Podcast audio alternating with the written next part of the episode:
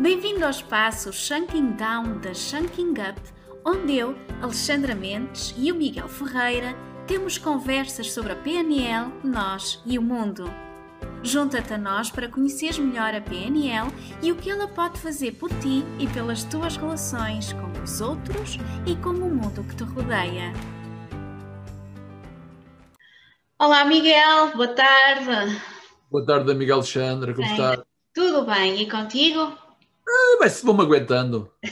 Vais-te aguentando? Então, que é feito do cada dia melhor? Vou-me aguentando. Não sei, eu não sei o que é que acho disso, não vou pensar. Sabes que às vezes muita satisfação e felicidade podes não aguentar, não é? Eu vou aguentar. E estás a aguentar essa felicidade? Vou-me contente. Posso a tentar. Vou-me contente, senão vão achar que está ali um louco e não se enganam. Boa tarde a todos também, os nossos ouvintes do espaço Shaking Down, nesta segunda temporada dedicada aos pressupostos da programação neurolinguística.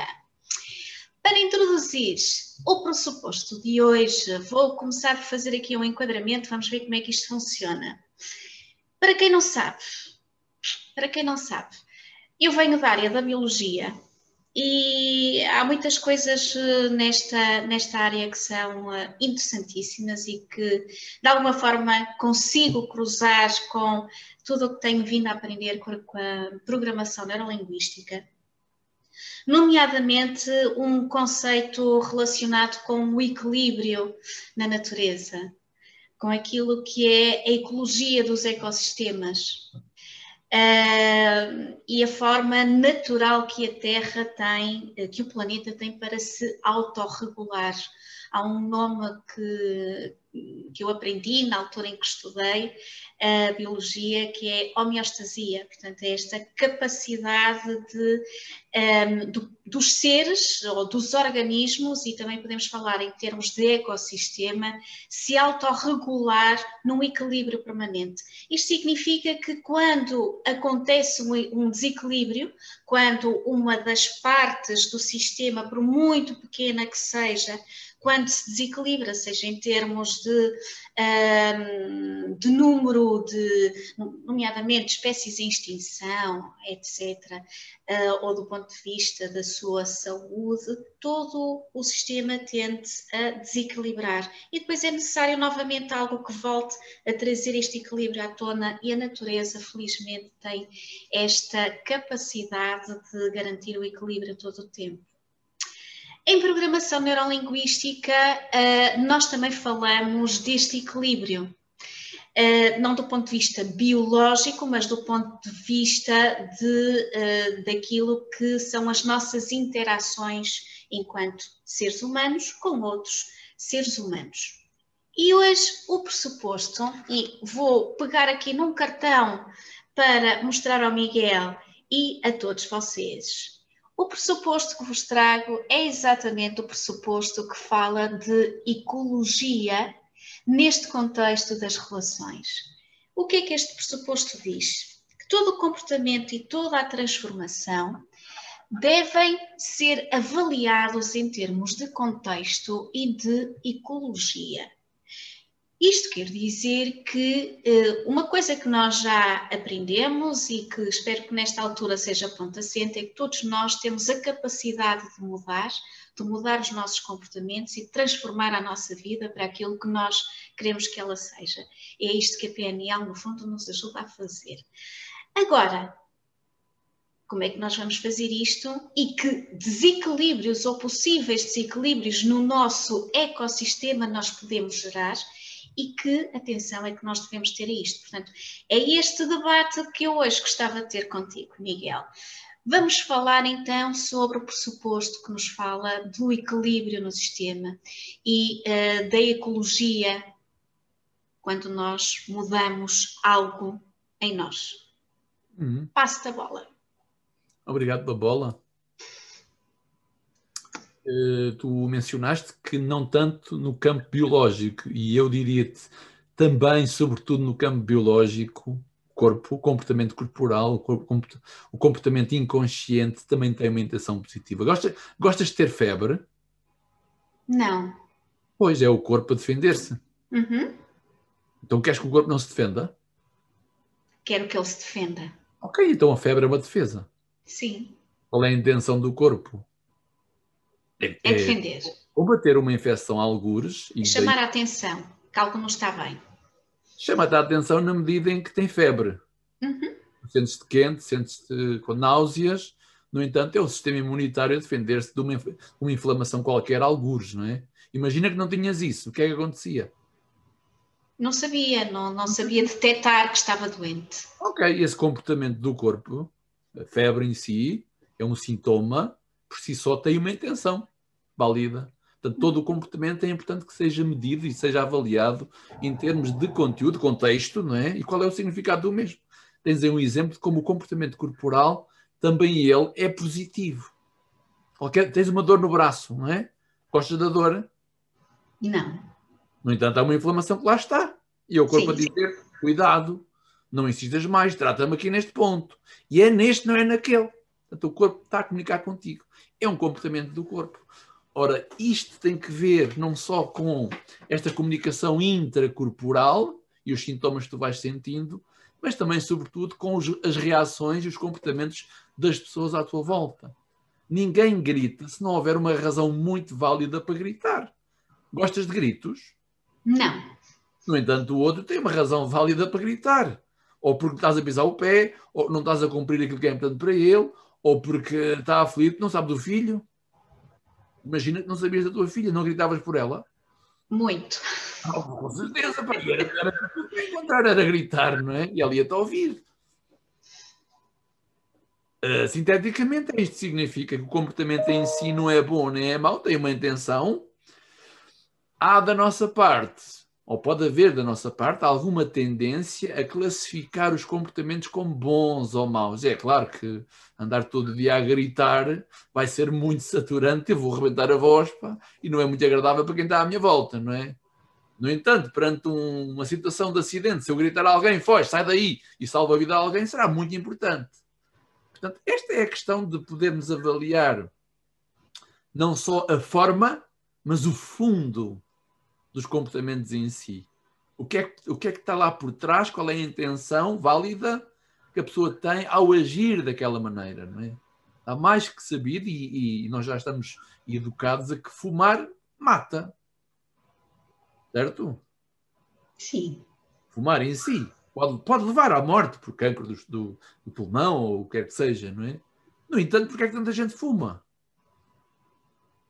Ora, fuma porque aquilo é uma relação quase que espiritual com um objeto que está ali para mim.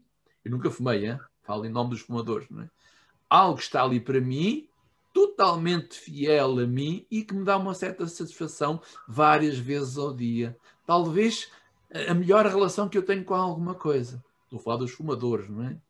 Qual é a intenção? É uma espécie de aliança com o objeto em si e criar um sentimento de ou de pertença, ou de tranquilidade, ou de concentração, ou de foco, não é? Como é que eu agora vou deixar de ter uma coisa que me ajuda tanto? Ajuda-me por um lado, por outro, a médio e longo prazo é capaz de provocar sérios problemas de saúde e até levar à morte, não é? Basicamente, o pressuposto fala-nos disto, não é? Não só a aparência em si do comportamento, mas a intenção que está por trás dele. Não é? Que, em alguns contextos, pode ser muito ajustado e, noutro, nada ajustado. Não é? Pegando no caso concreto do fumar, parece-me um bom exemplo. Apesar de o comportamento em si trazer benefícios para o formador, não é? Estes ganhos secundários e este, psicologicamente, este conforto ou satisfação que o cigarro pode trazer, mas não é ecológico. Ou seja, eu posso, enquanto fumadora, estás a satisfazer uma necessidade imediata, mas a longo prazo este comportamento não é ecológico para mim. Será que este pressuposto também se refere a isso? Eu ter a capacidade de fazer a avaliação entre o ganho secundário que eu estou a ter e aquilo que, seja a curto, médio ou longo prazo, possa me afetar a mim negativamente ou aos outros. Neste caso do fumador, mais especificamente afeta o próprio, não é? A saúde do próprio. Portanto, o que me parece que este pressuposto também diz é que tenha em atenção aquilo que estás a fazer, porque à primeira vista pode trazer esta satisfação imediata e promover aqui para um determinado equilíbrio que precisas ter. Por outro lado, estás a prejudicar-te a longo prazo e precisas de encontrar comportamentos alternativos. Também pode ser visto deste prisma, o pressuposto. É exatamente visto dessa maneira. Qualquer comportamento dito negativo ou mau tem ganhos secundários, não é? Ganhos esses que muitas vezes são mais fortes do que o premiário, do que o efeito inicial. E sobre isso ainda, pera lá, sobre esse aspecto que estás a contar, do ganho secundário, não é? Estavas a dizer que só prejudica ao próprio. O fumar só prejudica... Não concordo com isso, na verdade. Não concordas, mas disseste isso há pouco. Disse, mas não concordo. Falei em termos de saúde, mas vou voltar atrás. Lá à frente, o fumador, quando tiver sérios problemas, vai influenciar o sistema. Vai influenciar toda a gente, sim. E afeta o ecossistema, afeta o seu ecossistema. O ecossistema familiar, por exemplo, fica afetado. Social, as pessoas que gostam do fumador, naturalmente, havendo um problema, vão ser influenciadas. É engraçado que, inicialmente, não estava a ver assim, mas mal tu me perguntaste, fez logo o clique. Não afeta só o próprio, naturalmente que não. Mesmo no ato em si, presente, e está tudo bem, os que estão à minha volta já me estão a modelar, não é? Pelo exemplo que estou a ter. Sim, claro. Agora, mais forte que o fumador, é o consumidor de açúcar. A glicose. Todos nós somos viciados na glicose. A maior droga é a glicose, não é? No entanto, ninguém, como é invisível, é um veneno branco invisível, não te das conta, mas podes estar seriamente a prejudicar o teu organismo, não é? Mesmo em termos de vitalidade e tudo mais. Sabe-me bem, preenche-me qualquer coisa, satisfaz-me, aquece-me, adocica-me a vida. Tem outras consequências que não são visíveis, não é? Olha, e o que é que nós fazemos com esta informação? Quer dizer, já percebemos o conceito, não é? Há algo que me pode satisfazer imediatamente, mas que pode, do ponto de vista de equilíbrio do sistema, ou eu próprio, ou eu e o outro, e os outros que me rodeiam, o meu ecossistema, posso estar a gerar desequilíbrios. O que é que este conhecimento, para que é que este conhecimento nos serve? O que é que podemos fazer na prática com ele? Naturalmente que a intenção dos ganhos secundários é por uma parte de nós que comanda o todo, vamos chamar o inconsciente, não é? E esse inconsciente, o que é que ele quer? Quer prazer, quer sentir-se bem, ou quer a todo custo evitar a dor, não é? Aquilo que nós poderemos fazer, através de uma abordagem mais a fundo, é procurar alternativas, comportamentos alternativos, mais ecológicos, que satisfaçam a intenção positiva do comportamento considerado negativo. E com base nisso, programar-me a agir de forma mais ecológica, quer no presente, quer depois na continuidade do dia-a-dia, não é? Porque naturalmente, se eu estou preso aos hábitos que tenho, esses hábitos podem ser hábitos que, embora me satisfaçam no momento, podem me estar a prejudicar muito também no momento, não é? Ora, a minha qualidade de vida resulta da qualidade dos meus hábitos mentais, forma de pensar, emocionais, forma de sentir, e hábitos comportamentais, formas de agir, não é? Porque se eu ajo de uma maneira, aquilo que eu recebo não é bom, não é ecológico para mim, certo? Então, significa que o meu comportamento não é ecológico para os outros, não é? Quando eu ajo de tal maneira que é bom para mim e é bom para os outros, eu tenho esse retorno e fico satisfeito da vida. Ora, se eu quero ter resultados na vida, é fundamental perceber se aquilo que eu estou a fazer será ecológico, ou seja, será bom para mim e será bom para quem está à minha volta. Porque se não for ecológico para quem está à minha volta, acredita que quem está à minha volta vai-me cobrar. vai-me acertar o passo. Não é? Portanto, cabe a mim retificar isso. Isso vai-me garantir a continuidade e a permanência da qualidade de vida. Não é? Tudo o contrário, vou ter sabotagem, vou ter inimigos à minha volta. Não é? E eu não quero problemas, já faço. Já tenho problemas que chego, deixa-me agir de forma ecológica, de forma que eu possa prosperar e ajudar os outros à minha volta também a fazê-lo. Não é? De que forma é que a programação neurolinguística nos ajuda a fazer esse caminho? Talvez te acelere o encontro que tu podes ter contigo própria, o teu eu mais profundo, e encontrar formas alternativas de fazer aquilo que já fazes bem. E aquilo que não fazes, fazes melhor, não é? Esse encontro é despertar todo o teu potencial, criar o teu alinhamento e sentir-te estável, independentemente do que esteja a acontecer assim à tua volta. Não é?